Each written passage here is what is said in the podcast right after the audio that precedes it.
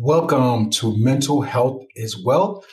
I'm your host, Antoine Wilbon, and today's show will be discussing ways to support someone with mental health challenges.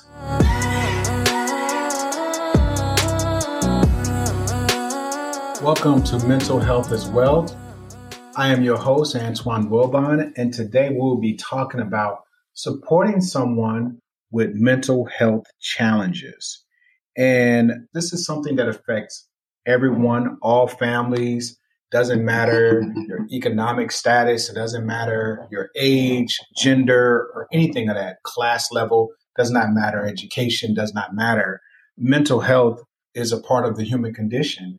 And a, a lot of times I know that people have like stigmas placed on mental health. And, and sometimes people feel that it's different from a medical condition, but it is a medical condition. It is something that takes place within our body. And there's things that goes on with the mind that we cannot always just brush over or think that something's wrong with this person or they did something wrong. Some things are genetic, some things are environmental, and some things are both. I remember, and I can give an example of like how it was in my life as coming up. And I can give an example of uh, two of my cousins. Well, one of my cousins and my uncle.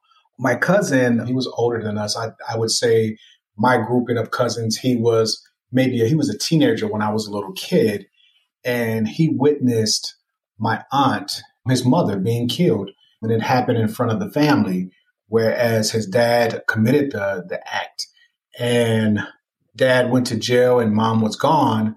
But him being the oldest of that sibling group, it affected him mentally and it was something that where I never known my cousin to have received any type of mental health. I think he had been hospitalized a few times as he got older. And I know that he self medicated with marijuana and other drugs during that time. And you're talking about the late 70s, early 80s. There wasn't a lot of support for him. He was close to adulthood. And I think his quality of life was always hampered. He tried living with different family members and I think he eventually was able to kind of get off on his own. He was able to get married. He was able to have like a, you know, somewhat of a, a, a normal adult life. He did have disability insurance and things of that nature, but it was a thing of my cousin was a supremely talented person. He was, it was super, super handsome. It's a funny thing that he actually looks like Rick James. Very funny, very kind. But when he went through his bouts, he would hear voices and he would become somewhat aggressive.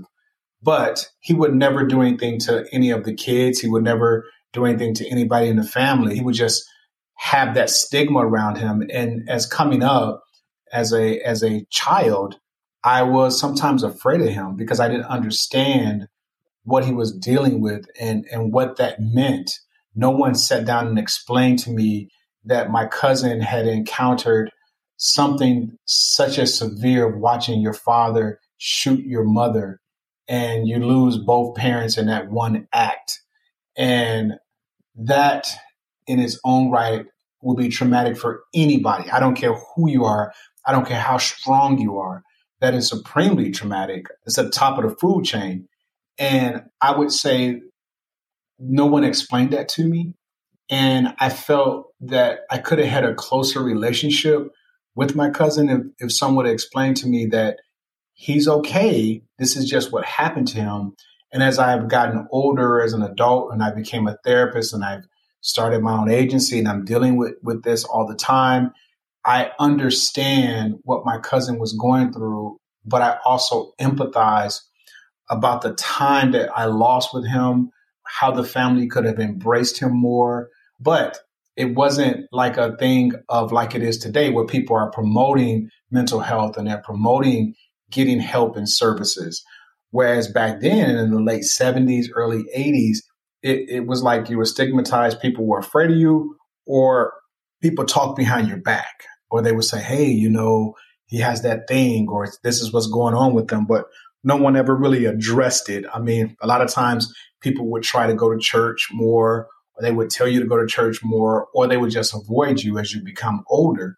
And I think that my cousin had that situation because he wasn't he wasn't even that much at the time he wasn't that much he was he was maybe a couple of years or so younger than my own mother so it's a thing of you just feel for my cousin and that and it's like i do recall losing that time and understanding that. And the other incident or situation that i also noticed like these are extreme situations is my uncle on my dad's side.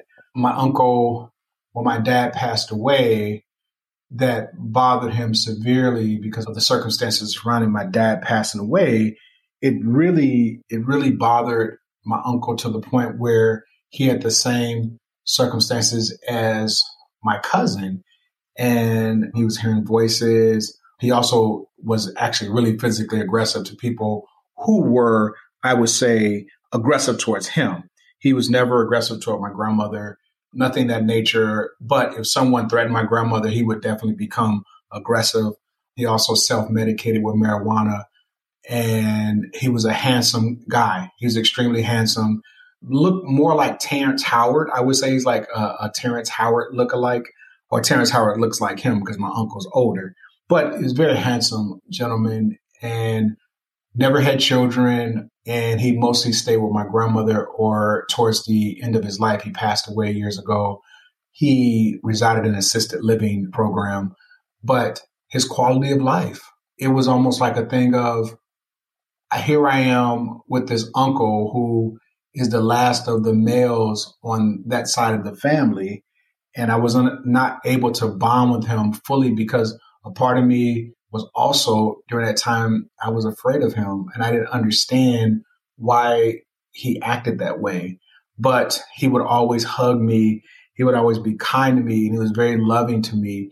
But the things that he would know about the family and things that he could have passed on to me, I, I, I missed that part of our lives of not understanding mental health as a child and as a teenager during that time. And I would always want families to to think about like things like that that happen in their own families is that we have to learn about mental health. And it can be confusing, particularly by bystanders, like people who are looking from a distance saying, what's wrong with what's going on? And I would almost ask people to educate themselves, like go to the National Alliance on Mental Illness. It's an excellent resource for families that you can able you might be able to even find support groups or someone who can kind of sit down and give you more information on what's what's going on with with your loved one or yourself. And then the thing of avoiding stigmatizing mental health.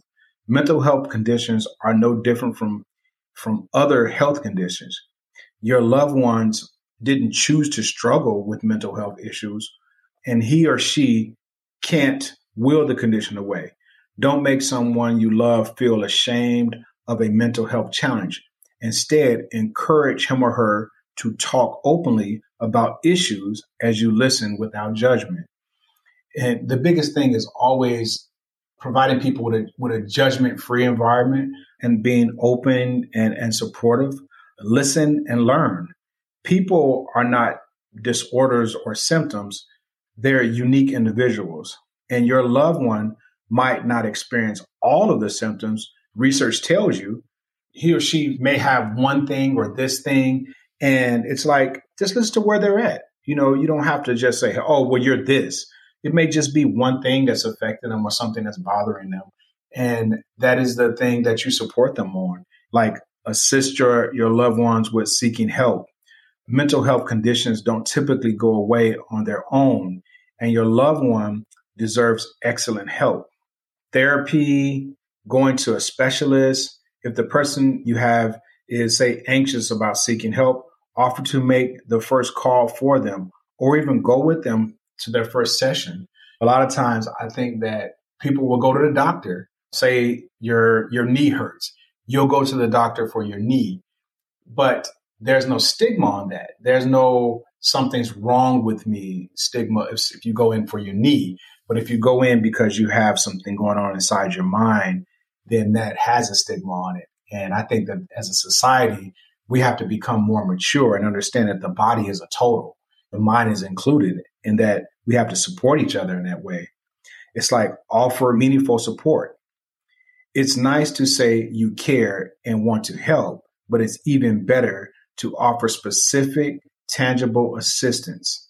If your loved one is overwhelmed at work, consider picking up the kids from school, or if your siblings ha- has trouble with focusing on daily tasks, offer to help by mowing the lawn or weeding the garden. When you reduce stress of everyday life, you make it easier for your loved one to concentrate on recovery. Support is everything. When you reduce the load of stress, it allows that person to be able to focus on the thing that, that's bothering them or they're able to focus in on the help and the recovery more. Because when you keep piling things on top of people, it does not help the mind be able to get settled to focus on healing. So, always good to support. I always say, when you see something, help out, regardless if the person has a mental health issue or not, or if it's something, because it could be something that's acute. It could be something that's just for momentarily. So just such as like adjustment disorder, where it's just like for this moment in time. It may just be the change in environment. Let's say your kid went off to college and the first semester they were extremely stressed out because they've never been away from their family.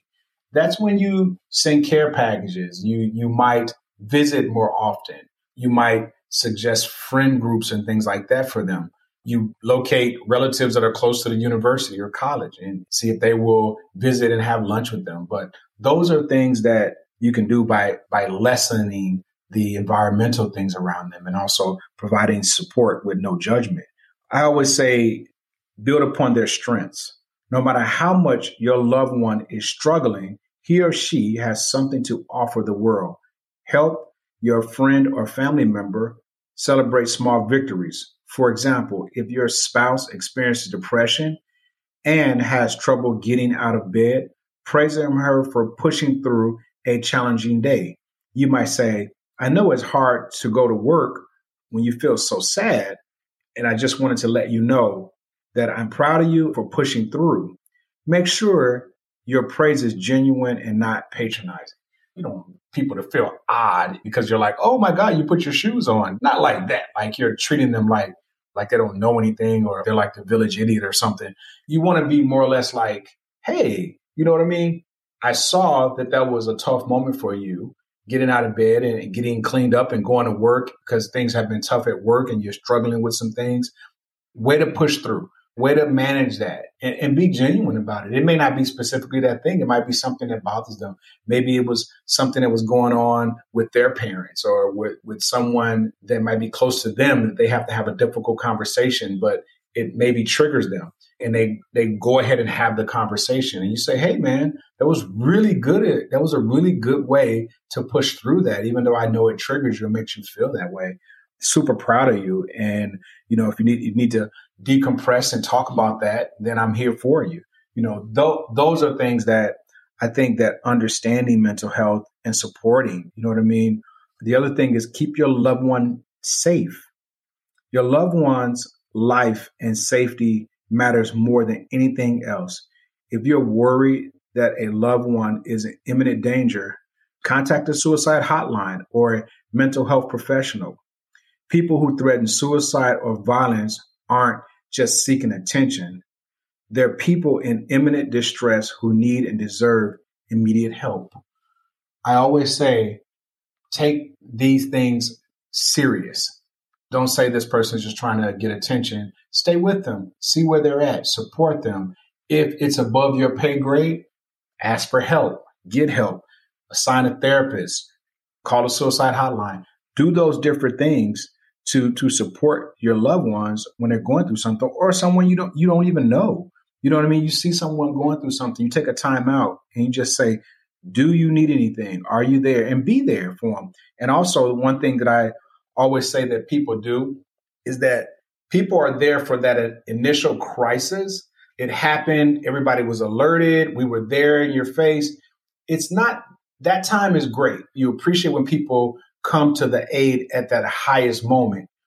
But the days in between the moment to moment, it's the everyday support. It's supporting that person on a Wednesday in April. It's supporting them throughout until they're able to get a foothold on what's going on with them. And even when they get a foothold, you still support them. You want to build on their strengths. You want to build on their recovery process.